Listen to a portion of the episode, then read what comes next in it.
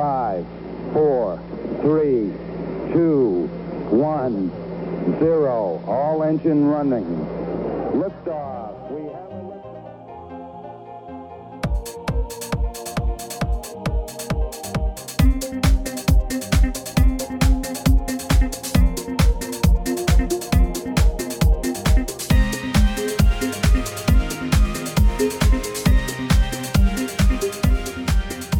한국과 미국 스타트업 테크 기업 이야기 조강의 사 센트 그 사십구 번째 시간을 시작하겠습니다. 와. 박사님 한 템포 늦게 들어오시는 것 같은데? 저요? 조박님? 네. 아니세요? 아닌데. 아니. 아니 아니 그냥 농담으로 해본 건데 이렇게 아, 진지하게 받아들이시라고. 아, 네. 한 템포 늦었네요 제가. 네. 자 오늘은 한국과 미국 어, 예, 스타트업 생태계에 종사하시는 분을 모시고 인터뷰해보는 조강의 사 센트. 한 놈만 팬다 코너입니다. 되게 오랜만에 돌아오는 것 같아요. 그죠? 그죠. 어, K-워터 계신 분들 삼 인방 인터뷰가 네. 한 달 전이었으니까. 예. 그때는 이제 세, 세 놈을 한꺼번에 패가지고. 뭐, 아, 두드려 맞았는지 네. 모르겠는데. 아, 저희도 힘들었는데 오늘은 다시 예전 초심으로 돌아와서 한 분을 모셨습니다. 네. 오늘 제가 그 세보니까 열다섯 번째 초대 손님이더라고요. 아, 그렇군요. 한 달에 네. 한 번. 한 분 이상씩 저희가 했네요. 그럼 평균적으로. 그렇죠. 네. 그래서 어, 저희가 이월 달부터 했는데 열다섯 번째 올해 말까지 어, 이십 분은 안 될 것 같고 네. 한 열일곱, 여덟 분쯤 되지 않을까 싶은데 어쨌든 어. 오늘 열다섯 번째 초대 손님은 사실 저도 그렇게 잘 알지는 못하는데 네. 이분을 모시기로 결정을 하고 뒷조사를 저희가 잘하는 페북 뒷조사를 좀 해보니까 전문이죠 그런 거. 아 커리어, 예 커리어 커리어가 대단하시더라고요. 그래서 어, 케이티부터 시작해서 그 다음에 컨설팅 회사 스타트업계로 또 옮겨와서 디캠프, 아산나눔재단 그 다음에 대학으로 또 가셨다가 현재는 루트 임팩트라는 이게 회사인지 요거는 제가 조금 이따 여쭤보고요. 어. 어, 이렇게 제가 아는 어, 대부분의 커리어를 다 총망라한 느낌이라서 이게 진정 한 분의 커리어 패스인가요? 그러니까요. 네. 놀랍네요. 어, 이거는 정말 프로 커리어 체인저라고 제가 어, 네 그렇게밖에 지금 나이가 그렇게 많지 않으신 걸로 저는 뵀는데 얼굴이 되게 어, 영 하셔가지고 이 커리어를 과연 그 안에 다 하셨는 게 너무 신기할 정도인데 어쨌든 여러 가지 이야기를 오늘 나눠볼 수 있을 것 같아서 너무 기대가 많이 됩니다. 그래서 오늘 어, 현재는 루트 임팩트에 계시는 박영은 님을 모셨고요. 제가 알기로는 스타트업계 핵인싸 핵인싸 아. 중, 예, 중에 한 분으로 알고 있습니다. 그래서 오늘 어, 인터뷰가 너무너무나 기대됩니다. 그러면 모셔볼까요? 프로 커리어 체인저 박영은님 환영합니다. 안녕하세요. 아... 안녕하세요. 쑥스러우신가 봐요. 네, 프로 커리어 체인저라니 참 부끄럽네요. 강관님 이런 이름을 되게 잘 지으세요. 그러니까요. 굉장히 잘 하시네요. 예. 네. 근데 다른 분들 이렇게 많은 커리어를 가지신 분을 제가 본 적이 없거든요. 솔직히 아직까지 살면서 아... 나이에 많고 적음을 떠나서. 네. 아... 어, 그, 주변에서 그런 말씀 하시지 않으세요? 좀 바꾸기는 했는데 제가 근데 사실 네. 그 스타트업 동네에서 보면은 좀 흔한 것 같긴 해요. 이런 경우들이. 그런가요? 네. 그러니까 스타트업 어, 업계에서 회사를 옮기는 경우들은 많은데 이렇게 아. 기업 갔다가 컨설팅 회사를 갔다가 스타트업 아. 지원하는 뭐 디캠프 같은데 계시다가 다시 대학을 가셨다가 뭐 이렇게 아. 네. 어, 이렇게 뭐랄까 필드를 바꾸는 경우는 별로 많은 것 같지는 않거든요. 네, 맞, 네 그건 맞는 것 같네요. 부끄럽습니다. 네. 네. 아 저는 그게 네. 저의 네. 그 저는 그런 제가 좋아요. 그 되게 재밌게 잘 살고 있고 다 좋은데 음, 아, 네. 근데 이제 또 다 세상에 좋은 것만 있는 건 아니니까 또 이제 그렇기 네. 때문에 갖는 단점도 있는 것 같고. 음, 네. 그래서 그냥 꼭 좋은 것만은 아닌 것 같긴 하더라고요. 당장 예를 들면 저희 부모님 같은 경우에는 어, 네. 그렇게 좋아하시진 않더라고요. 그러실 것 같아요. 그렇죠. 네. 그렇죠. 네, 원래 네. 부모님들은 이렇게 좀 이름 있는 회사나 뭐 대기업 다니는 걸 좋아하시니 선호하시니까. 그럼요, 그럼요. 네. 네. 쭉 끝까지 가시길 원하시죠. 네, 네, 네. 맞아요. 근데 부, 부모님이 좋아하시는 커리어 패스를 커리어를 이제 시작을 하셨다가 이제 반대쪽으로 지금 움직이시는 거라서. 아, 네, 그렇죠. 중간 중간 잠깐 좋아하시기도 하셨어요. 예를 들면 뭐 아산나눔재단 이러면은 이제 아 아산 현대 아, 이러면서 좀 좋아하시고. 네. 그다음에 이제 대학 이게 또 붙으니까 아 대학 이러면서 좀 좋아하시고. 아, 네, 이렇게 희비가 좀 왔다 갔다 하시고. 네, 그렇죠. 그렇죠. 네. 아니, 뭐 네. 스타트업에 있는 저희들은 아직까지는 예, 불효자 불 불효녀니까. 네. 그렇죠.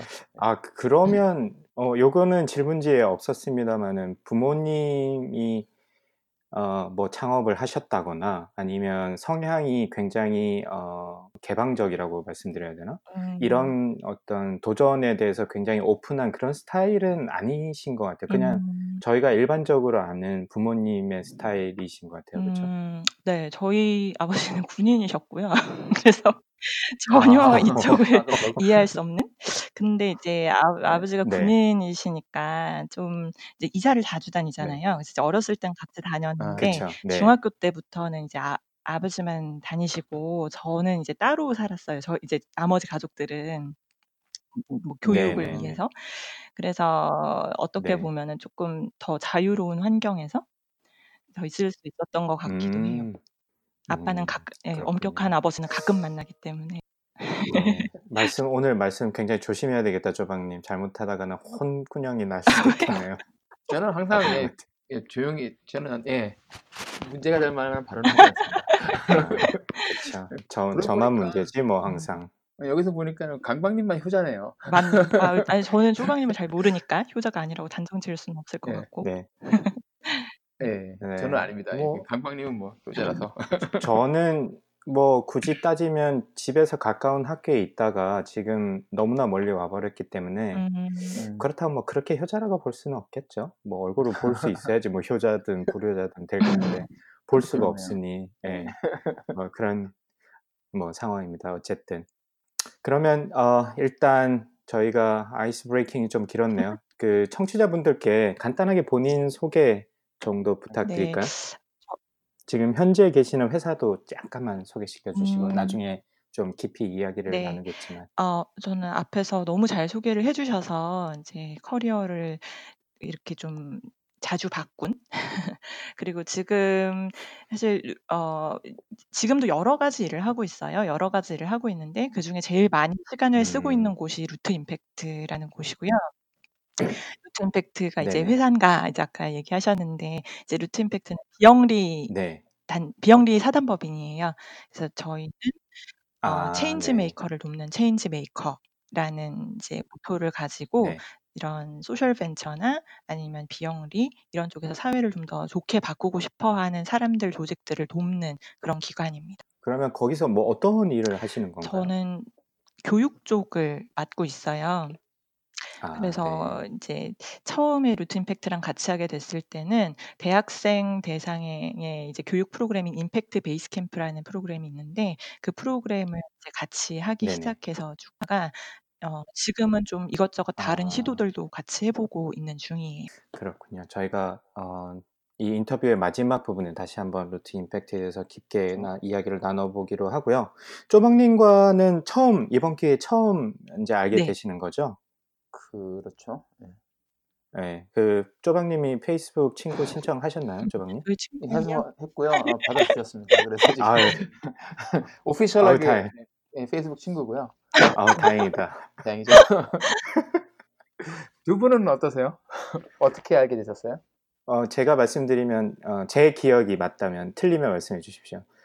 어, 그 실질적으로 뵌 거는 제 그 스타트업 얼라이언스에서 하는 스타트업 생태계 컨퍼런스에서 제가 이제 발표를 하게 됐는데 그때 발표를 끝나고 음. 나선가 인사를 나누게 되면서 어 저한테 한번 저희 학교 쪽으로 연락을 주신 적이 있다고 그래서 생각해 보니까 아산나눔재단에서 하는 정주영 창업 경진대회 음. 학생들 좀 그때 뭐 홍보를 부탁하셨나 뭐 학생들을 보내달라고 하셨나? 어쨌든 그 기회로 연락을 한번 하셨다고 저한테 말씀해 주시면서 그때 그때 막 솔브리지 대학으로 가신다고 제가 말씀을 들었던 것 같거든요. 그래서 그때 인사 나누고 페북 친구가 되고 그 이후로는 이제 페북에서 쪼박님이랑 저처럼 아주 먼 그 다음에 가끔 이제 소식을 전하고 가끔 서로 따봉해주고 어, 코멘트 조금씩 달아주는 정도의 사이라서 사실 그렇게 제가 이 인터뷰를 부탁할 만큼 친한 인연이 아닌데 어, 그래도 그 프로파일을 보고 아 이분 꼭 모시고 싶다 그래서 제가 어, 어렵게 부탁을 드렸고 근데 의외로 흔쾌히 받아주셔가지고 이번 인터뷰가 진행되는 것 같습니다. 맞죠? 제가 말씀드립니다. 네. 네네네 맞습니다. 그때 네. 그 처음에 백용 대표님이 이, 그 이메일로 소개를 해주셨었어요. 아, 제가 아산에 있을 때. 아, 네, 그래서 네네. 그래, 네, 그래서 이제 이메일로 처음 이제 인사 나누면서 이제 네. 말씀하신 대로 정주영 창업 경진대회 이야기하고 네네. 그래서 이제 저는 계속 아 이런 분이 계시구나 네네. 이제 하고 있다가 네. 그 컨퍼런스 발표 끝나자마자 제가 달려나가서 인사를. 아, 그, 유, 그 유튜브에 올라와 있는 강장님 그 발표 말씀이신 거죠? 수월에서 하셨던 거. 네, 그 내려달라고 그랬는데 안 내려주시더라고요. 네, 창피해가지고. 지금 다운로드 해놨어요. 아, 그래서 조심해야 돼. 인터넷에 올라가면 지울 수가 없어요. 평생 동안 남게. 네. 제가 사후, 사후에서도 아유. 아마 남아있을 것 같아요. 어떡하지? 네. 박제되어 있기 때문에. 아... 저의 모든 그 네트워크의 시작은 항상 우리 그 백영 대표님이기 때문에 아 그랬었군요. 음. 제가 그거는 어, 찾아보지 못했어요. 보통 한번 찾아뵀는데 어 그랬었구나. 그래서 그 이후로 이제 저는 어 박영은님은 이제 학교에서 활동하신 거 가끔 이제 페이스북으로 이제 보고 어 이런저런 뭐 학교가 나가야 할 방안 그리고 제가 겪었던 그 아픔들 뭐 이런 거를 좀 이렇게 글을 쓰거나 하면 이제 서로 뭐 으쌰으쌰도 좀 해주시고 음. 그래서 어 좀 뭐 동병상련 뭐 이런 느낌도 좀 있어가지고 그래서 좀 어 친한 척 제가 어 드렸습니다. 그래서 이제 저희 지금 인터뷰를 하게 됐고요. 혹시 저희 팟캐스트 들어보신 적 있으신가요? 음, 네, 그 저기 처음에 그냥 들었던 거는 이정훈님. 아, 네. 우리 국화. 정훈. 국정원 영원이었던 이정훈님. 정훈님 거를. 근데 그거를 이제 두 편을 네. 막 다 듣고 이러진 않았었고, 처음에 이제 올라왔을 때 정훈님 거 들었었고, 네. 그 다음에 이제 네. 그, 이렇게 또 영광스럽게도 인터뷰에 초대를 해주셔서 제가 이제 좀 더 들어봐야겠다. 네. 이제 그러고서 이제 들어봤던 게 제가 좀 아는 분들, 뭐 정, 정재호 이사님? 아, 정재일사님. 네. 오지성님 거 들었는데 너무 웃기더라고요.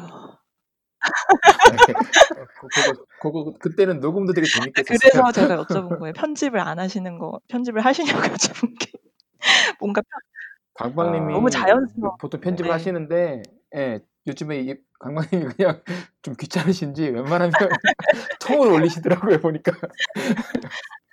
그리고 그 지성님이 약간 그 특유의 웃음소리 있잖아요. 그렇죠, 예, 예. 그 웃음소리. 그래서 막 두 분이 또 엄청 그 친하신 줄 몰랐었는데 너무. 아 잘... 오지성님하고 네. 잘 아시는 사이인가 봐요. 아주 잘 알지는 않고 그냥 이제 스타트업에 예. 예. 있다. 아무래도 예, 같은 필드에 네. 계시니까 그렇겠네요. 있다 보니 알게 된.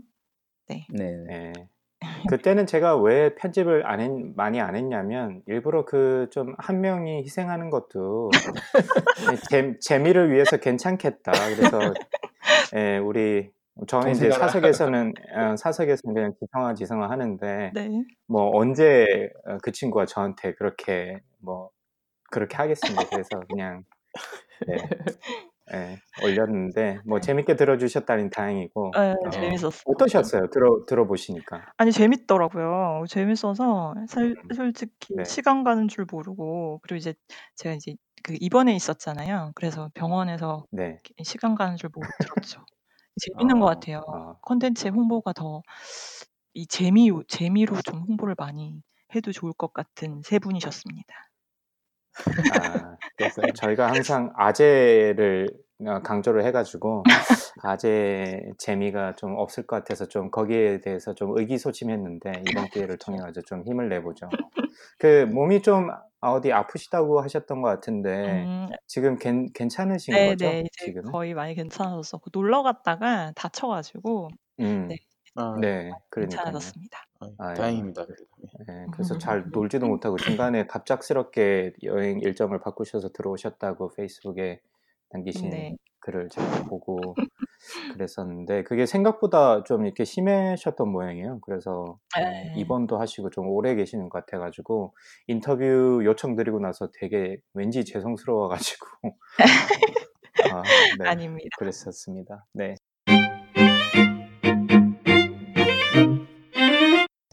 그러면 이제 저희가 보통 아마 뭐 본인이 지금 속한 회사나 지금 뭐 바로 전 직전 경험이나 이런 거에 대해서는 이야기를 하는 경우가 많은데 저희 인터뷰 같은 경우는 들어보셔서 아시겠지만 굉장히 좀 과거부터 좀 이렇게 천천히 올라오는 스타일이라서 쭉 뒤로 넘어가서 대학교 입학 전부터 저희가 보통 시작을 하거든요. 그래서 인간 박영은에 대해서 좀 더 알아보고 그 다음에 어떻게 이렇게 좋은 어 그리고 이게 엄청난 점프를 커리어에서 하셨는지 좀 알아보도록 하죠.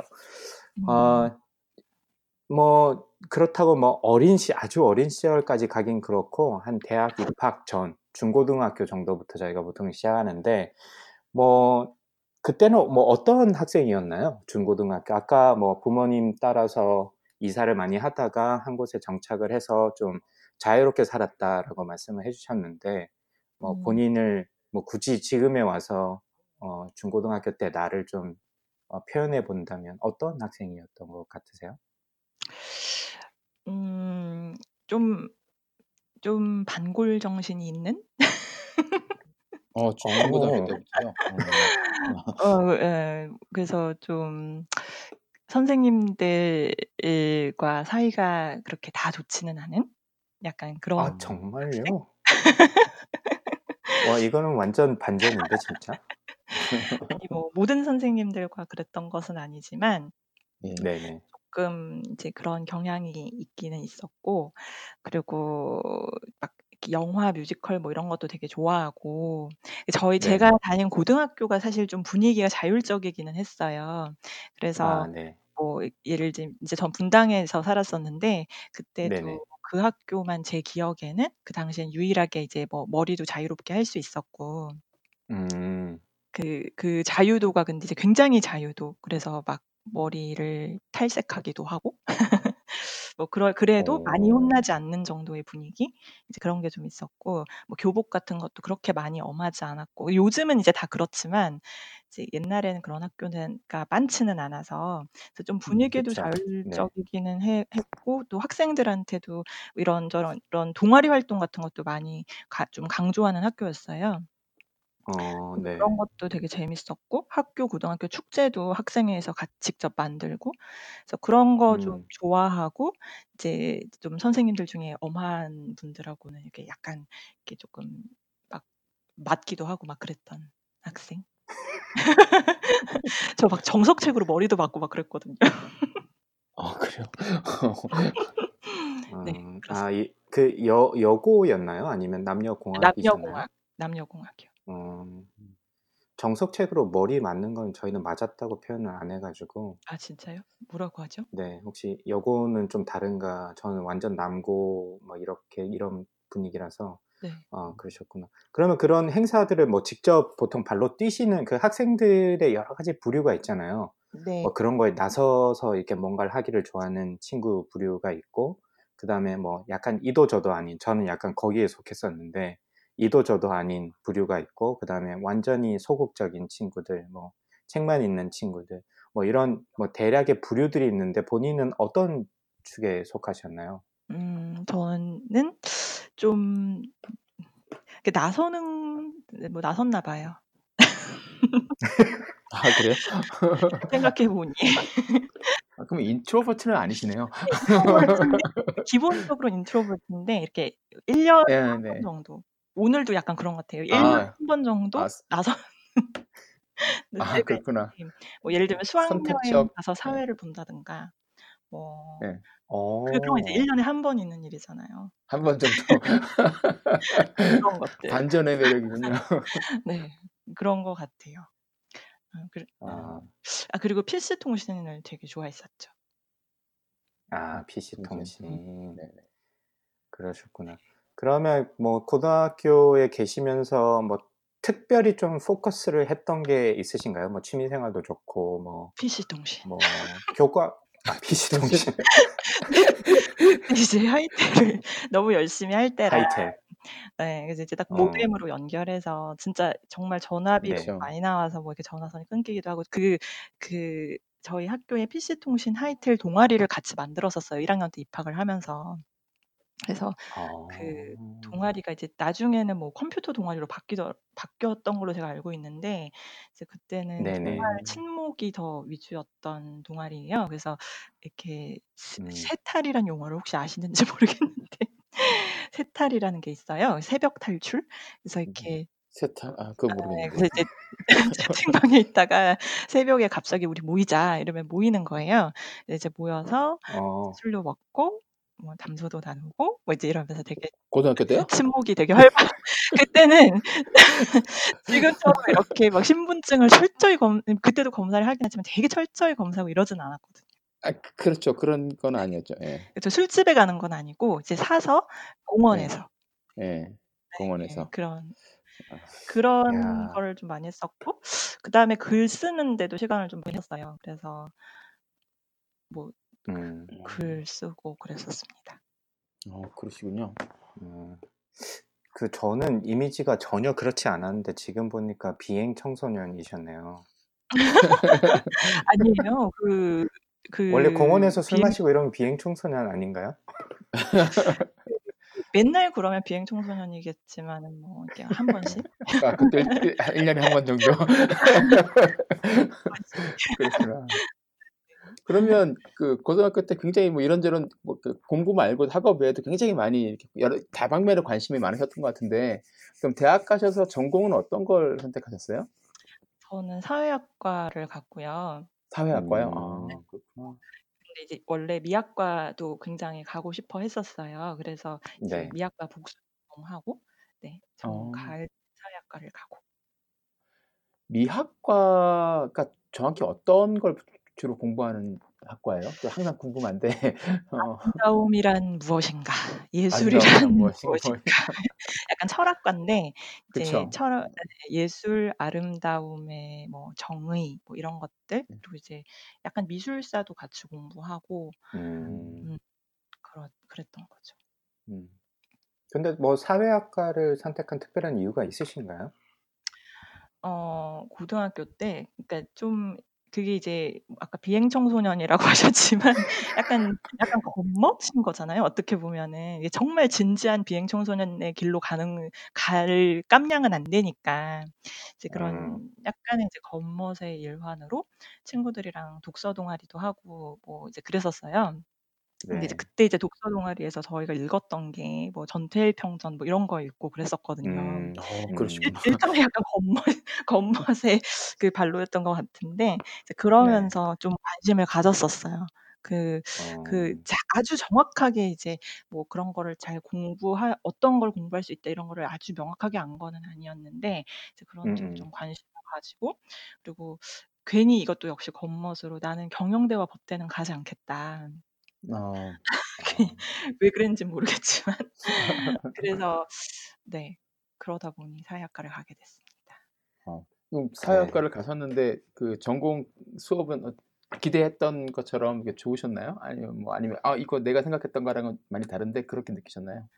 어 좋았던 수업도 있고 뭐 안 좋았던 네. 수업도 있고 그랬던 것 같아요. 저는 음. 뭐 이제 김, 그 돌아가셨는데 김진균 교수님이라고 계셨거든요. 저희 과에.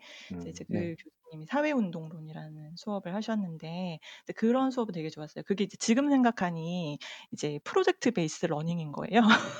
그때는 음, 그런 생각이 없었는데 그 한 학기 동안 내가 참여할 사회운동 하나를 이제 정하고 그 사회운동에 음. 참여를 하는 거예요. 어, 아, 이제 그렇게 하면서 이제 이론을 배우고 뭐 공부해가고 그런 건가요? 예, 그러면서 이제 그 마지막에 이제 리포트를 하고 이제 그랬던 수업들 같은 경우 되게 좋았던 것 같고. 어, 그렇구나. 네, 그랬죠. 그럼 대학 때는 피씨 통신 말고 다른 쪽에 혹시 관심이 있었나요? 대학교 어, 때는 이제 연극 동아리 들어가서 연극 열심히 좀 했었고 어, 그러시구나. 했었고 그리고 이제 그, 그 저희 학교 축제가 재미없기로 되게 유명해서 유명한 학교인데 그거를 이제 바꿔보겠다고 축 축- 축제하는 사람들, 축하사라는 일종의 어, 네, 만들어 기억납니다. 아, 네? 그뭘 만들어졌었거든요. 그래서 이제 제가 그 그게 처음 만들어졌을 때는 이제 저는 교환학생으로 핀란드에 있었는데 이걸 보고 아 음, 난 이걸 해야 되겠다 이제 생각을 하고 마지막 학기 때그 축하사의 두 번째 그 축제가 있었어요. 그래서 이제 축하사 어, 활동을 또 했었죠. 대학교 마지막 때는.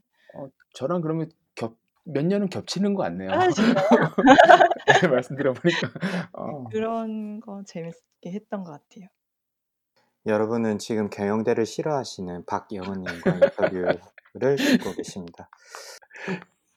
그러면 대학을 그렇게 사회학과를 다니시다가 뭐 사회문제 쪽에도 관심이 있어요. 이게 나중에 지금 소셜벤처를 관심을 가지시는 거랑 좀 이어지는 것 같기도 해요. 음, 어, 뭐 맞는지 그러네. 모르겠지만. 그래서 그거는 나중에 다시 한번 말씀을 나눠보도록 하고, 그 다음에 바로 이제 케이티로 입사를 하시게 되는 건가요? 네, 맞아요. 제가 이제 원래는 저희 과 친구들은 취직을 그렇게 많이 하지는 뭐 많이 하- 하지 못했거나 안 했거나 뭐 그랬던 것 같아요. 그래서 네. 취업이라는 거에 대해서 사실 어떻게 준비해야 되는지도 잘 모르기도 하고, 그러니까 대부분 뭐 음, 음, 고시를 네. 보거나 언론사 준비를 하거나 대학원을 가거나 이 패스로 거의 많이 가거나 아니면 음, 그쵸. 공기업을 뭐 시험을 어, 보거나 저는 이제 대학원 쪽이어가지고 그래서 원래 국제대학원으로 음, 진학을 해서 이제 좀 공부를 해보자 그래서 네네. 국제대학원을 붙었는데 이제 집에서 근심 걱정을 하시는 거죠. 그래서 저도 약간 네. 제 자신에게 좀 그때 자신도 없고 그래서 이제 고민을 하다가 어, 대학원은 이제 휴학이 바로 된다고 하더라고요. 그래서 일 년 휴학을 하고 그럼 회사를 한번 다녀보자. 그런 생각을 가지고 네네. 이제 십일 월이 되었는데 십일 월은 이미 이제 그런 입, 그 입사 뭐 이게 다 거의 끝난 시기더라고요. 근데 그때 남아 있는 그쵸. 회사가 네. 모집을 하는 회사가 케이티였어요. 그리고 너무나 좋게도 어, 케이티가 저희 집에서 너무 가까운 거예요. 그때 분당에 본사가 있었거든요.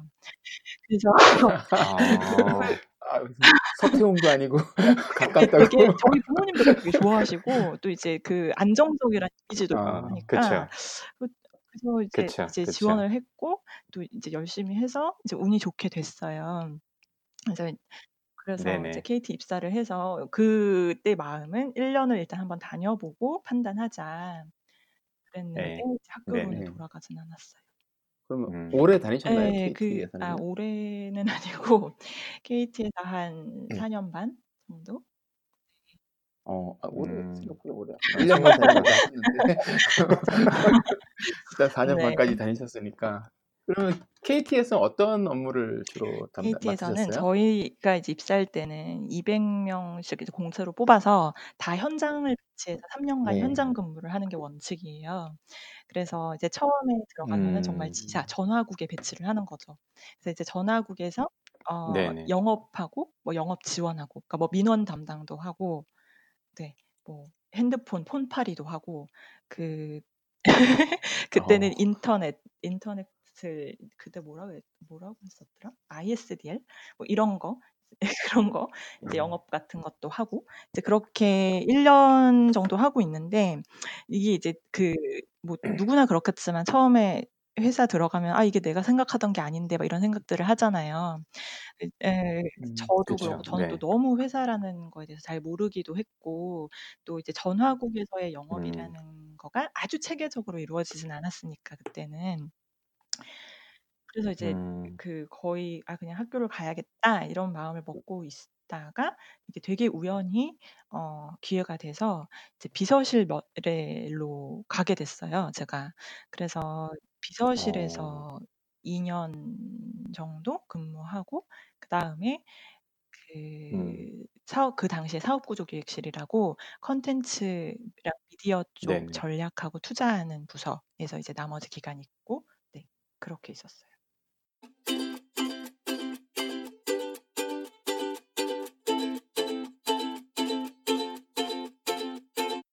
아, 그러면 그때 경험이 큰, 나중에 이제 앞으로 이야기할 커리어에 그래도 베이스가 꽤 된 것 같네요, 제 느낌에는. 음, 많은 영향을 줬죠. 사실 처 그때 이제 전화국에서 일할 때는 그게 나한테 뭐 도움이 음. 되겠나 이런 생각을 했었는데 네네. 사실 나중에도 많은 도움이 됐던 것 같아요. 이제 그건 지나고 나서 이제 아는 거고 이제 음, 비서실에서 일할 때는 사실 되게 힘들었는데 저 이제 네네. 출근을 뭐 한 여섯 시 반, 일곱 시 이렇게 하고 퇴근도 어떨 때는 뭐 열 시, 막 밤 열두 시 이렇게 할 때도 있고. 그래서 좀 길게, 좀 빡세게 일하는 거? 음, 네네. 그리고 또 뭐 엄청나게 뭐 많은 거를 막 제가 만들어내는 일은 아니지만 되게 많은 거를 옆에서 보면서 배울 수 있는 기회가 되게 많았어요. 그래서 그런 네. 것들이 도움이 많이 됐던 것 같아요. 음. 그러면 이제 그렇게 케이티에서 다니시다가 그 엠비에이를 가셨어요? 그쵸? 네. 그 케이티에서 뭐 프로그램 이런 걸 통해서 가셨었나요? 보통 그런 뭐 대기업들은 그런 프로그램도 많이 있는 걸로 알고 있는데.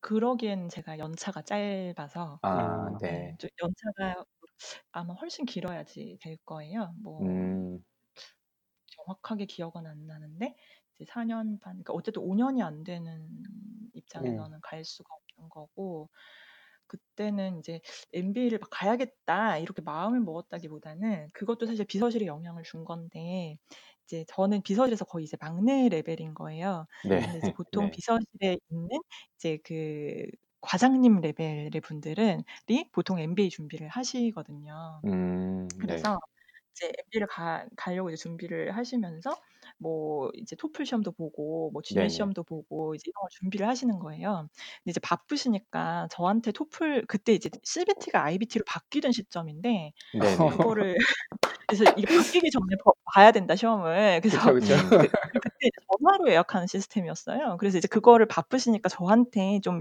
자기 걸 예약을 해달라고 하시더라고요. 근데 이제 음, 그걸 하면서 아, 이 귀한 기회니까 나도 같이 한번 해보자 싶어가지고 제가 이제 제 것도 같이 예약을 했었죠. 그래서 어, 그래서 이제 엉- 엉겁결에 이제 옆에서 공부하시는 분이 계시니까 같이 이제 공부해서 이제 같이 토플 시험도 보고 그때 이제 제 마인드는 사실 뭐 삼 년 차, 사 년 차 이럴 때니까 영어 공부해야겠다는 마음이 더 컸었어요. 그래서 네. 이제 토플도 그렇고 이제 토플 보고 난 다음에 이제 사람이 그 뭔가 저는 시험이 있어야지 공부를 좀 하더라고요. 그래가지고 그 다음에 영어 공부를 하는데 무슨 시험을 준비를 해볼까 그랬더니 네. 이제 사람들이 지알이랑 지맷이 있다. 근데 네. 지알이는 단어를 많이 외우는 거고 지맷은 그렇진 않다라고 설명을 해주시더라고요. 네네네. 그래서 그러면 지맷을 한번 해보자. 그래서 이제 음, 지맷을 했었고 근데 이제 해서 이제 점수를 받고 나니까 이제 이거를 가지고 뭘 할 수 있지 생각을 하다가 아 그럼 엠비에이를 한번 해볼까 이렇게 된 것 같아요. 음, 어, 보통은 이제 아, 이런 이런 이유로 엠비에이를 해야겠다라고 이제 그래. 마음을 먹고 이제 네. 그러면 지맷도 음, 공부하고 아, 토플을 해야 된다 하는데 아, 영어 공부할 겸 토플 지맷을 하고 이걸로 뭘 할 수 있나 보니까 엠비에이가 그, 네, 거꾸로 그렇죠. 가셨군요. 네, 그렇죠. 그래서 그래서 제가 장점도 있지만 단점도 있는 게 이게 이렇게 뭔가 계획을 세우고 사실 네. 준비를 하고 그래서 이제 저는 이제 약간 그런 성향이 아니거든요. 그래서 음, 뭐 좋을 때도 있고 또 아쉬울 때도 있고 그런 것 같아요. 음, 그게 아까 음, 처음에 이제 말씀하셨 말씀하실 네, 때 이제 장점도 있고 이런 게 또 단점도 있는 것 같다 네, 말씀하신 네, 게 그런 의미였군요. 네, 근데 뭐 음, 말씀하신 대로 진짜 인생이 뭐 계획한 대로만 되면 또 그게 계획한 대로 되는 건 아니니까 네, 너무 이렇게 뭐 계획하는데 시간 많이 쓰는 것도 뭐 그게 좋은 거는 또 아닐 수도 있죠. 네, 맞아요, 맞아요. 아니, 그러니까 예를 들면 엠비에이라는 건 사실 되게 큰 의사결정이잖아요. 돈도 많이 그렇죠. 예. 들고 사실 시간도 쓰는 예. 거고 이제 그런 거에 대해서 이제 더 먼저 생각을 많이 해봤어야 하는데 사실 그렇지는 않았던 음, 거예요.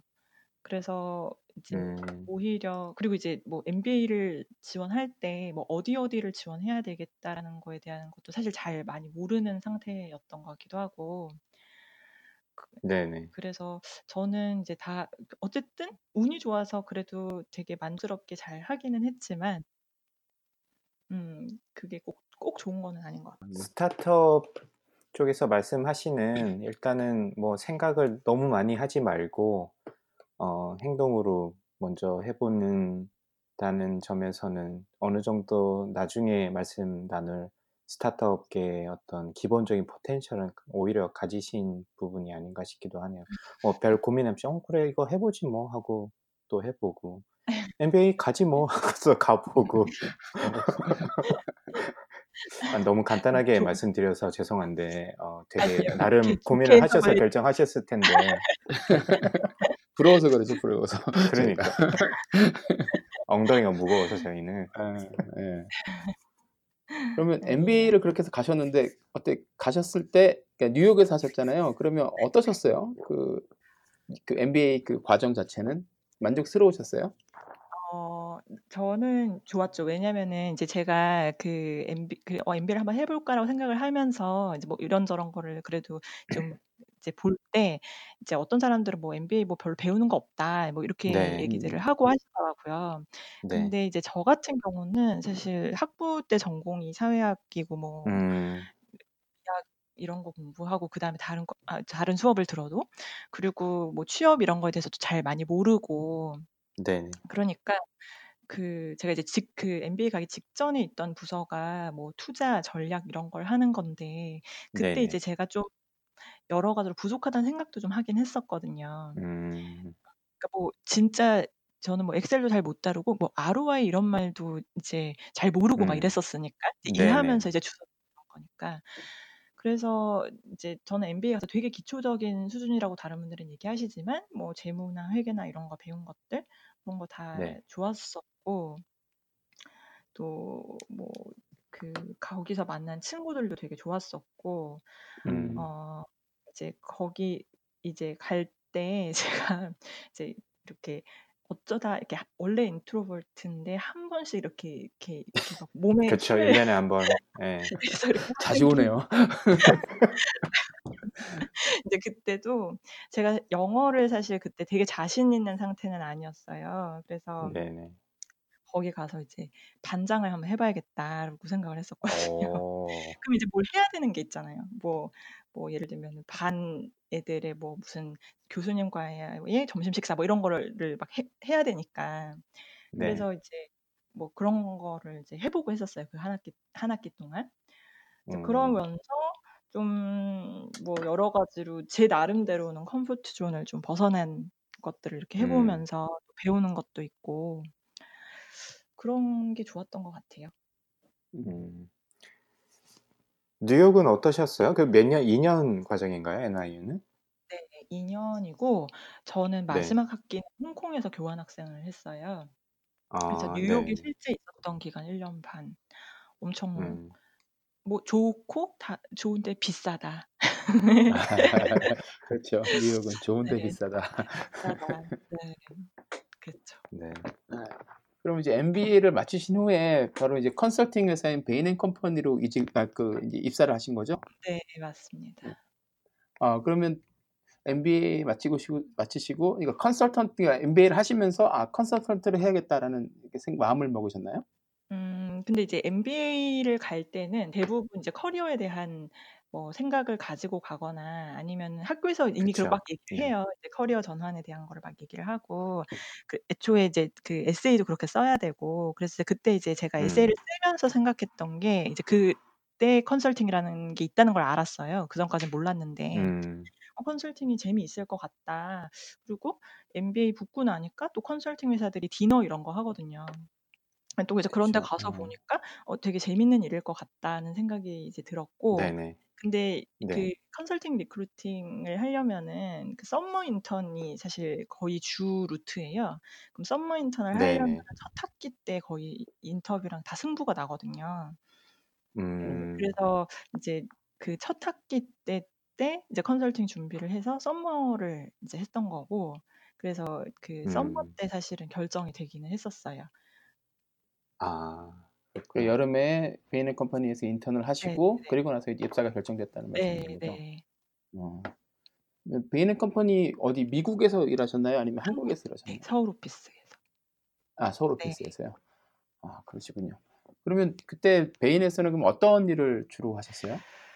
어, 프로젝트를 뭐 사실 어떤 이렇게 뭐 저기 전문 분야가 있- 있다기보다는 그저 파트너 레벨이 아닌 이상은 여러 가지를 하니까 뭐 음, 네. 네. 통신사도 있었고 뭐 식품회사도 있었고 철강회사도 있었고 뭐 다양했고 어, 정말 근데 다양하게 메인이 하셨네요. 네 맞아요. 이- 저의 그 잡다함이 네.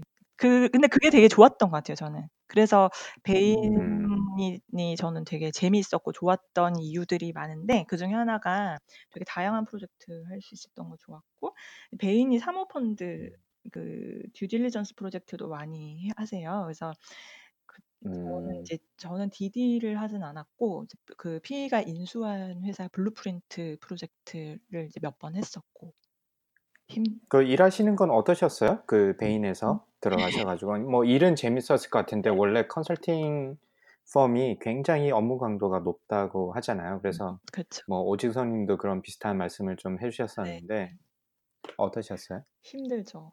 어, 이- 이- 이- 일단 워킹 아워가 길고 이제 워킹 아워를 이렇게 매번 네네. 입력하게끔 되어 있는데 뭐 이제 좀 많이 힘들면 네. 백 시간 넘게 찍고 뭐 이렇게 보통 얘기하는데 이제 백 시- 한 백 시간 그쵸. 넘게 찍을 네. 때도 이제 많이 있고 했었으니까 그래서 이제 뭐 몸이 힘들 때도 많았고 근데 또 재밌을 일이 재밌는 것도 많이 있기도 하고 또 동시에 약간 베인의 그 컬처가 있어요.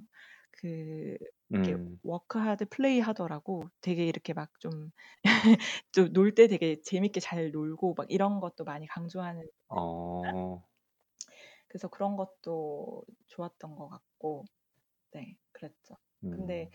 어, 그러면 어떻게 노시나요? 컨설턴트들은? 아, 뭐 질문 마시, 좋았어요. 비슷 비슷하지 않을까요? 맛있는 거 먹고 노래방 가고 뭐 네.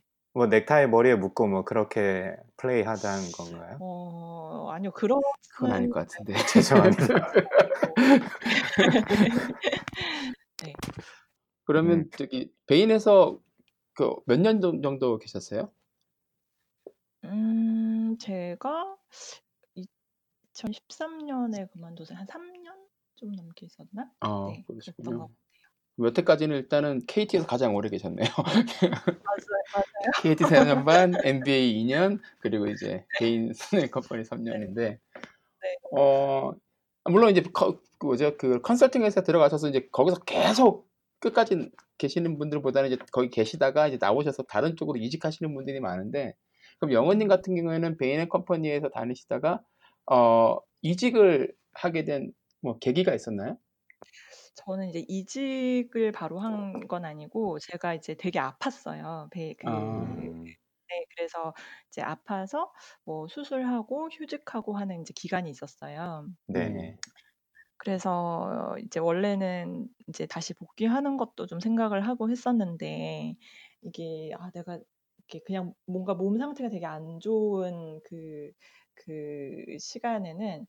조금 그게 고민이 많이 되긴 하더라고요. 이제 계속 그런 음, 업무 강도를 할 수 있을까? 이제 이런 생각도 그렇죠. 되게 많이 음, 들고 그래서 이제 그런 고민들을 좀 하면서 이제 좀 쉬고 있을 때 이제 그 어떤 친구가 근데 그때 이제 쉬면서 제가 생각했던 거가 비영리 쪽 일을 해보면 좋겠다는 거였고 음, 근데 이제 뭐를 해야겠다는 게 조금 막연한 상태였어요. 그래서 이제 이런저런 사람들도 만나보고 했는데 이제 어떤 친구가 소개를 해줘서 그때 이제 디캠프를 알게 된 거죠.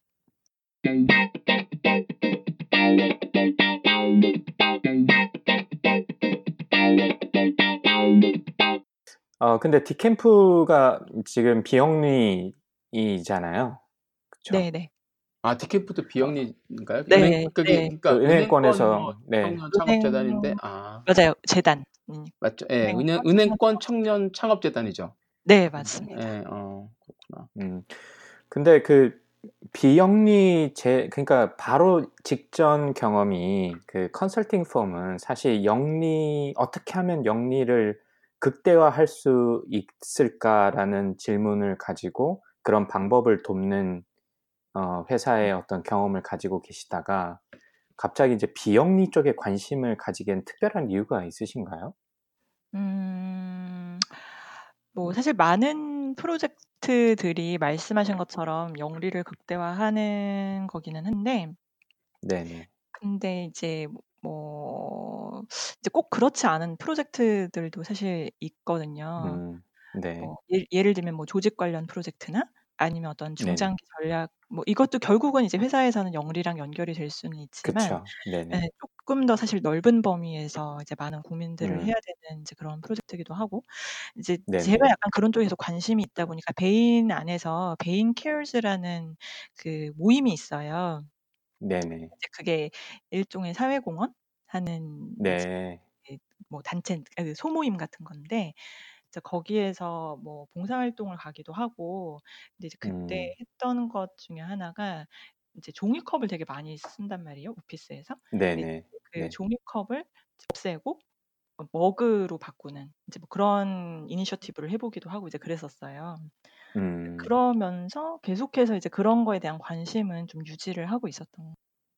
그러면 뭐 특별히 아까 친구분의 소개로 이제 디캠프로 이직을 하셨다고 하셨는데 네. 그 전부터 이제 스타트업이나 이런 쪽에 관심을 가지는 어떤 기회가 있으셨나요?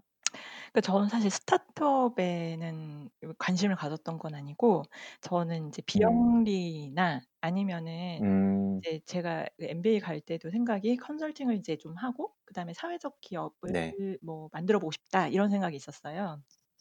음. 그래서 뭐 사회적 기업도 스타트업일 수 있지만 이제 그냥 우리가 그렇죠. 얘기한 사회적 네. 기업 조금 더 이제 소셜 밸류 그때는 그런 게 더 강했던 것 같아요. 그래서 이제 그런 생각을 음. 가지고 있었고 이제 같은 맥락으로 비영리인데 스타트업을 돕는다. 그래서 네. 어, 소개를 해줬던 거였죠. 그 친구도. 근데 음. 이제 제가 막상 비영리를 하려고 보니까 제가 할 수 있는 게 그렇게 또 많지는 않은 거예요. 비영리 섹터에서. 예를 들면 제가 음. 어떤 그 버티컬한 쪽에서 전문성 있는 건 아니잖아요. 뭐 환경, 뭐 여성 네. 이런 거에 대해서. 근데 네네. 이제 이 디캠프는 그 당시에 어, 그 투자, 뭐 보증, 그다음에 글로벌 사업 이런 거를 좀 담당할 사람이 있으면 좋겠다라는 니즈를 갖고 계셨던 것 같고 그런 음. 거를 조금 간접적으로나마 경험을 해서 약간 영리 섹터에 대한 이해가 있는 사람이 오면 좋겠다. 그리고 사실 아. 비영리 재단이지만 영리인 스타트업을 돕는 거잖아요. 그래서 그쵸, 네, 그쵸. 그런 게 좀 잘 이제 맞았고 좀 좋게 봐주셨던 것 같아요. 그 저는 그냥 음. 일의 종류가 스타트업이구나 이러면서 이제 생각을 하게 됐었죠. 음. 그 디캠프가 사실 뭐 업계 쪽에 계신 분들은 좀 이해가 많으실 수도 있는데 뭐 미국에 계시거나 아니면 조금 스타트업계에서 멀리 계신 분들은 뭐 이름 많이 들은 거 본 것 같은데 잘 정확하게 이해를 못하실 수도 있을 것 같아서 음. 뭐 간단하게 아는 기억나시는 정도로 소개를 좀 부탁드릴까요? 네, 저 이제 좀 있은 지 오래돼서 그 디캠프 사실 한국에서 거의 최초로 어, 뭔가 네. 스타트업의 허브라는 거를 이제 표방하고 만들어진 곳이에요. 그래서 이제 네. 은행권 청년 창업 재단이라는 거는 이제 처음에 만들어졌는데 여기서 이제 뭘 할까라는 걸 고민을 할 때 아 네. 뭔가 이 사람들이 모여서 일을 할 수 있고 서로 또 협력할 수도 있고 네트워킹 할 수 음. 있고 이제 그런 프로그램들이 가득 찬 어떤 공간 베이스가 필요하다는 생각을 음. 당시에 이제 이나리 초기 센터장님 그 음, 이날 네. 센터장님이 이제 생각을 이제 디자인을 하신 걸로 알고 있고 이제 그래서 출발한 이제 굉장히 오래된 음, 음. 한국에서는 네, 스타트업 네. 지원 기관입니다. 그러면 그 은행 여러 은행들이 뭐 오천억 원을 이제 다 펀드를 결성해서 이걸 비영리 재단으로 하고 있는데 그러면 그 디캠프에 입주하는 그 스타트업들한테서 뭐 이렇게 투자를 하거나 아니면 뭐 지분을 받거나 이런 그 구조들도 있는 건가요?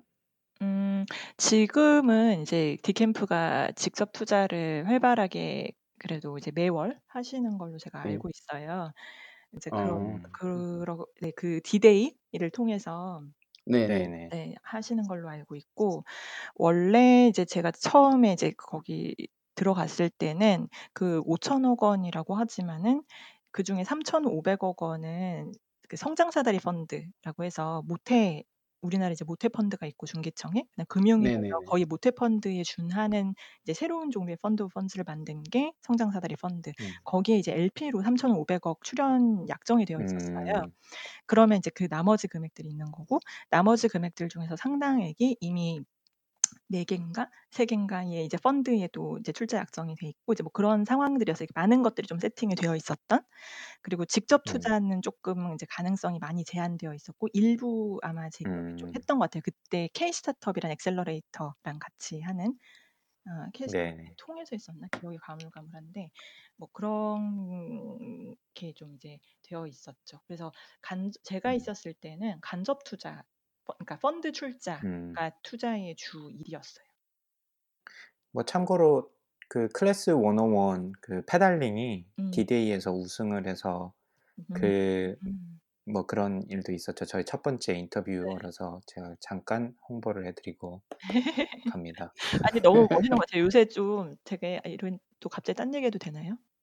아, 괜찮습니다. 어, 그럼요. 아니 클래스 저희 방송의 원, 매력입니다. 네. 클래스 백일이 되게 그 잘하시는 것 같더라고요. 그러니까 막 제가 예. 제가 하고 싶은 마음이 되게 근데 되게 자제하고 있어요. 그 금액이 너무 크더라고요. 구매를 그 하고 싶다는 게 그 프로그램을 그 수강을 하고 싶다는 거죠. 네. 음. 옛날에는 그렇지 않았거든요. 광고가 눈에 보여도. 근데 요즘은 음. 저 저한 그게 이제 그거 그만큼 잘 잘 하시는 거니까 그렇겠지만, 이게 어 이거 너무 음. 해보고 싶다 하는 광고, 그 꼭 클릭을 하게 만드는 그 많았어요. 제가 지금은 대표가 아니지만 그 공대선님에게 전달토록 하겠습니다. 아, 또 잘 지내시나? 궁금하네. 아, 아 그래서 뭐 이것도 좀 딴 얘기긴 한데 네. 저희 그 초기에 인터뷰했던 분들 한 짧게 이삼십 분 정도에서 근황을 좀 묶어가지고 연말에 한번 내볼까 싶기도 해요. 음, 되게 좋은데요? 네, 쪼박님은 말씀이 없으시네. 아니요. 오지성님부터 시작하시죠. 아, 지성이는 안 하려고요. 아, 저, 저, 제일 좋은데 오지성님. 그러면 어, 지금 이제 디캠프 그러니까 이직하신 후에 이제 스타트업 업계에 이제 발을 들이셨는데 네. 그 전에 계셨던 베인이라든지 아니면 케이티랑은 문화라든지 일하는 방식에서 많이 차이가 있었을 것 같거든요. 네. 그런 걸 느끼셨나요? 네, 느꼈었죠. 근데 그 느꼈다는 음. 거를 제가 그 시점에서 막 이렇게 느꼈던 거는 아닌 것 같고, 아, 네. 나중에 돌아보니 아 내가 그랬구나 이렇게 또 느끼게 된 것 같아요. 근데 사실 디캠프는 지금의 디캠프는 또 많이 다를 것 같은데, 그때는 이제 되게 자유로운 게 기본적으로 있지만 뒤에서 일을 돌아가게 하기 위해서는 특히 이제 투자나 이런 것들은 또 투심위를 해야 되고, 저희가 이제 원래 펀드 출자하는, 새롭게 펀드 출자를 하는 구조가 좀 갖춰져 있진 않았었어요. 그래서 음. 예를 들면 그런 거를 만들기 위해서 이제 다 설득을 해야 되고, 또 이제 내부적으로 이제 내부적으로는 이제 막 은행연합회, 뭐 은행에 계신 분들 이런 분들 만나서 말씀 나누고 하는 것들이 또 되게 보수적인 관점이었거든요. 음, 그래서 이제 극, 극과 극을 되게 이렇게 왔다 갔다 하는 그런 과정들, 그런 게 좀 힘들긴 했던 것 같아요. 근데 그거는 사실 많은 스타트업들이 그렇게 느낄 수도 있지 않을까 생각이 들어요. 왜냐하면 우리나라는 이제 정부에 관여되는 케이스들이 되게 많으니까. 그렇죠. 그렇죠. 이렇게 사업만 하고 이러신 경우도 있겠지만 되게 초기부터 이렇게 정부랑 얘기를 해야 되고 이런 경우들도 많잖아요. 당장 뭐 창업진흥원하고도 얘기를 다 하실 거고. 그렇죠. 음. 그래서 그런 게 막 혼재되어 있어서 더 어려운 점도 있었던 것 같습니다. 그러면 디캠프에서 이제 몇 년 동안 일을 하셨어요? 이제 본격적으로 짧아지는데. 아, 점점 짧아지네요. 그래서 그, 어, 한 일 년 반인가? 네, 그 네. 정도 되지 않았나 싶기는 해요. 일 년 반 좀 넘었나? 이제 그 정도 음. 이제 기간 이었죠.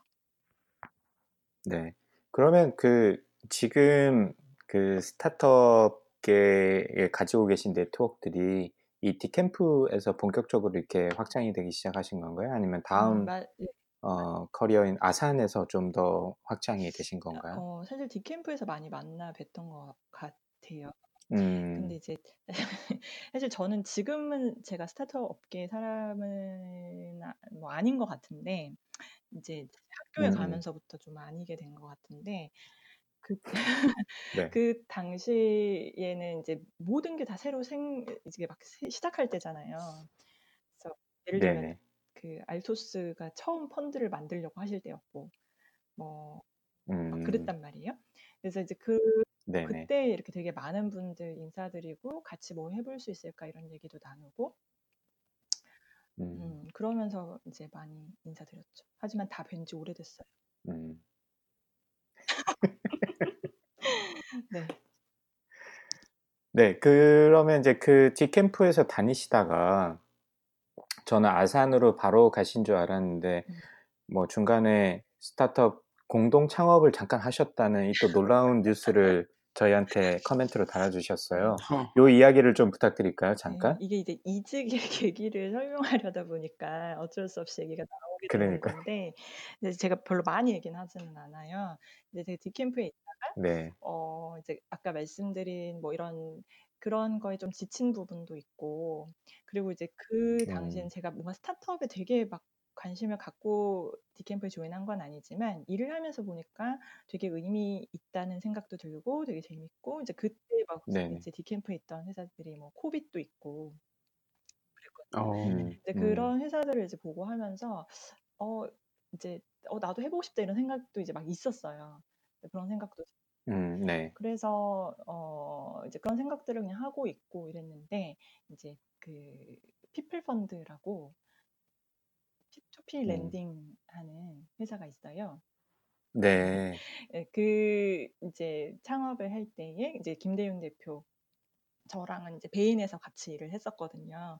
그래서 아. 이제 알게 알고 있었던 분이고 알고 있는 친구고 그래서 같이 이제 한번 해보자라고 해가지고 아마 김대윤 대표는 제가 은행권 청년 창업 재단이 있었으니까 이제 이 은행 그리고 네네.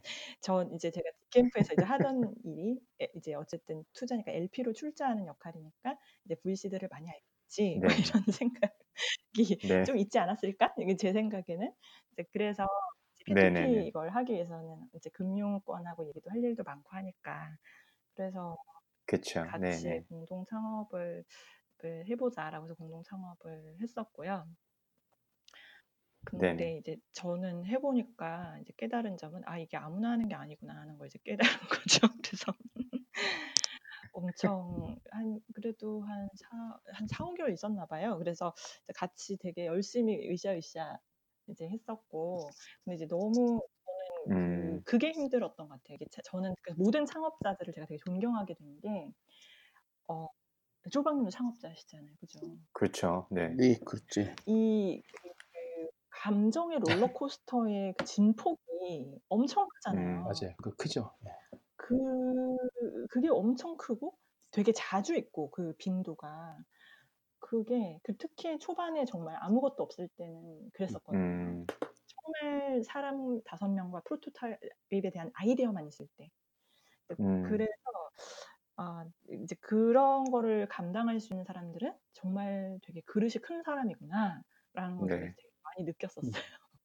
음. 근데 이제 그러면서 좀 이제 어려워하고 있던 중에 그 아산나눔재단에도 이제 저의 그 배인 동료들이 있었던 거거든요. 그래서 이제 아. 그 당시에 이제 사무국장을 하던 이형진 국장, 이형진 국장님, 그 다음에 정남희 이사님 다 이제 배인에서 동료들이었어요. 어. 네네. 아산나눔재단에 또 그때 마침 팀장님이 자리에 안 계시게 되어서 좀 사람을 또 찾아야 되는 상황이고 뭐 저는 디캠프를 이제 일을 해봤으니까 아산나눔재단에서 해야 되는 일이 어떤 일인지 이제 잘 알고 있고 그래서 이제 얘기를 하는 네. 것 같아서 아 나는 아무래도 이제 팀한테는 미안하지만 내가 창업자가 되기엔 너무 부족한 것 같다 이런 생각이 네. 재단으로 갔죠. 어, 그러면 잠깐 돌아가서 저희 그 박영은 님이 존경해 마지 않는 창업자 우리 쪼박 님 그 초기에 감정의 롤러코스터를 어떻게 컨트롤하셨나요? 어, 말씀하신 대로 그 초반에 진짜 돈 없고 그럴 때는 감정의 롤러코스터가 예, 진짜 자주 찾아오고 이렇게 진폭되게 음. 커지고 그러는데 어, 저 같은 경우에는 가족들이 옆에 있어서 좀 이렇게 의식적으로라도 끊고서 이제 일을 생각 안 할 수 있는 강제로 그렇게 되잖아요. 어린애 둘이 있고 아내가 있으니까 음. 그런 음. 시간이 도움이 많이 됐고요. 그리고 같이 있던 미국 친구 둘이 얘네 둘이 좀 예, 약간 저보다는 낙천적이고 약간 또라이 같은 애들이어가지고 걔들이랑 같이 이제 있으면서 그 친구들하고 서로가 서로한테 이제 버퍼가 많이 돼줬어요. 음. 그러니까 세 명 있다 보니까 셋이 동시에 다 이렇게 뭐라 그럴까 우울증, 그러니까 디프레스 되는 경우도 별로 없고 음. 둘이 그렇게 돼도 한 명은 정신 차리고 있잖아요. 그러니까 사이클이 다 다르니까. 다르죠. 예. 네. 그리고 더 위험한 거는 이제 셋 다 막 옵티미스틱하게 막 극낙천적으로 돼가지고 이렇게 무슨 망상을 꿈꾸면 그것도 되게 위험한데 그때도 음. 한 명은 밑에 있어가지고 끌어내리기도 하고 그러니까 세 명이 있으니까 그게 좋더라고요. 음. 어. 예. 음. 그래서 그래서 사람들이 뭐 창업자는 이제 혼자 하는 창업 말리고 보통 두세 명, 네 명 이렇게 음. 같이 하라는 게 아 이런 이유에서였구나라는 생각을 그때 좀 했었어요. 음. 음. 그쵸, 그쵸. 근데 잠깐 뭐 쪼박님 인터뷰하는 타이밍은 아니지만 좀 궁금해가지고 네. 가족들이 있는 게 오히려 부담되지 않으셨어요? 저는 그 감정 롤러코스터를 더 증폭시킬 수도 있을 것 같다는 생각도 들거든요. 그러니까 병 주고 약 주는 거죠. 그러니까 원인과 결과가 이렇게 혼재되어 있고 그러니까 그것 때문에 부담도 많이 되고 그게 이제 그러니까. 또 이게 그렇게 되는데 결국은 어쨌든 뭐 저녁 때라든지 뭐 일과가 끝나거나 그럴 때 가족들하고 시간을 보내야 되는 시간은 어쨌든 있는 거니까 그때는 이제 일 생각을 완전히 잊어버릴 수가 있잖아요. 음. 근데 만약 그게 아니면 사실 예를 들어서 계속 제가 생각해야 되니까 계속 생각이 나니까 음. 그럴 때가 사실 더 위험할 것 같아요. 집에 혼자 밤에 혼자 이렇게 있는데 계속 음. 그 생각을 하다가 그러다 보면 계속 이렇게 막 뭐라 그럴까 엉뚱하게 계속 밑으로 파고들게 되는 경우가 있는데 그쵸, 그쵸. 생, 가족이 있으면 예, 네. 거기서 딱 멈추게 되고 음. 예, 그리고 그리고 이제 배우자의 역할도 중요하고요. 음. 제 생, 저 같은 경우에는 아내가 옆에서 많이 들어주고 음. 그냥 뭐 예, 같이 뭐라 그럴까 뭐 제가 저 아내 보셔서 알겠지만 저보다 굉장히 낙천적이고 호인이시거든요. 아, 예, 예, 예. 그래서 그런 부분에서 이제 얘기를 많이 하면서 저는 이제 어떻게 어떻게 극복을 하게 됐, 잘 음. 빠져나오게 됐어요. 근데 음. 그게 아니면 사실 예, 주변에서 그런 이유로 힘들어하는 사람들 저, 저도 많이 봐서 음. 예, 그거 뭐 가족들이 있는 게 도움이 더 도움이 되는 것 같기도 하고 그리고 음. 창업자들 공동 창업자들이 같이 있으면 그것도 음. 도움이 되는 것 같아요. 음. 그 영은님께 혹시 시간이 되시면 네. 장사라님이 이 인터뷰를 하셨거든요. 아. 그 와이프분이 아. 네, 제 아내가 네. 인터뷰를 했습니다. 네, 나름 그 창업자의 부인이 바라본 창업. 어, 과정에서의 그 어려움, 아... 그 눈물 없이는 들을 수 없는 눈물 없이 들을 수 없는 한, 한 시간 사십 분 제가 그거는 샌디에고에 제가 직접 가서 녹음을 했는데 아... 그렇죠. 네, 저는 옆에 한... 앉아가지고 땀 뻘뻘 흘리면서 네. 되게 중요한. 그 쪼박님이 그 사모님한테 이렇게 어, 경상도 말로 닦인다고 하죠. 아, 엄청나게. 예, 그런 그 아주 재밌는 컨텐츠 나름 나름 저희 팟캐스트의 킬러 컨텐츠인데 한번 들어보시길 추천드립니다. 음, 예. 네네네. 되게 깨알 같은 홍보. 아니, 아니 되게 중요한 것 같아요. 제 기억에 그, 그 네. 장병규 대표님이 책 쓰실 때 그때도 막 그 창업자 가족분들 인터뷰 되게 많이 하고 막 그러셨었거든요. 음. 그 근데 이제 그런 컨텐츠가 사실 생각보다 많지 않아서. 네. 네, 그 되게 회의소성이 있는 귀한 콘텐츠라는 생각이 아, 감사합니다. 네.